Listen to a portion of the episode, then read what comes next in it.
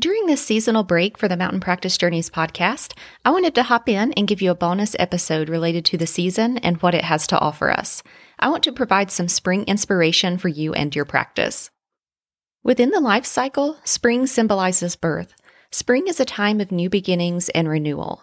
The earth is awakening from its winter slumber and is bringing forth new life. There's a rejuvenating effect as life begins to move from the inside to the outside. Spring is a time to come up with fresh new ideas, start new projects, and embark on new journeys. The symbolism of spring is often likened to sowing seeds. This metaphor is so powerful for your private practice. Planting the seeds of your business is paramount to its success and sustainability. Patience is a virtue as you are starting a business. Be sure to listen or re listen to episode two if you need a refresher on cultivating patience in your private practice.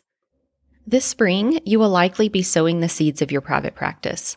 This may look like reaching out to a colleague that could be a potential referral source, or working on that new idea you have for a group or workshop, or maybe you're revising your website to better reflect your ideal clients.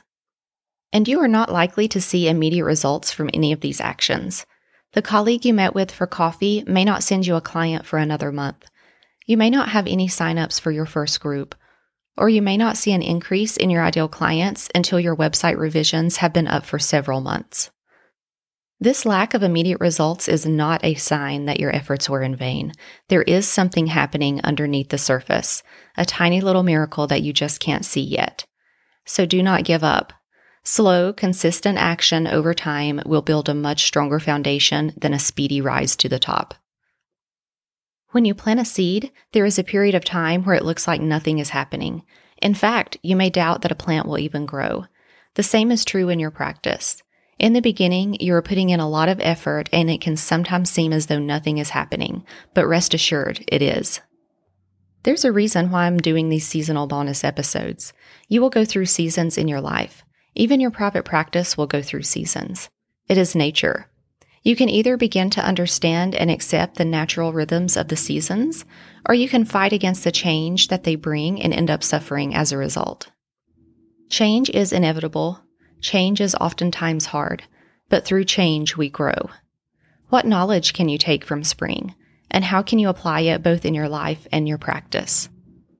With every season, I want to leave you with this quote from Gary Zukav. We cannot stop the winter or the summer from coming we cannot stop the spring or the fall or make them other than they are.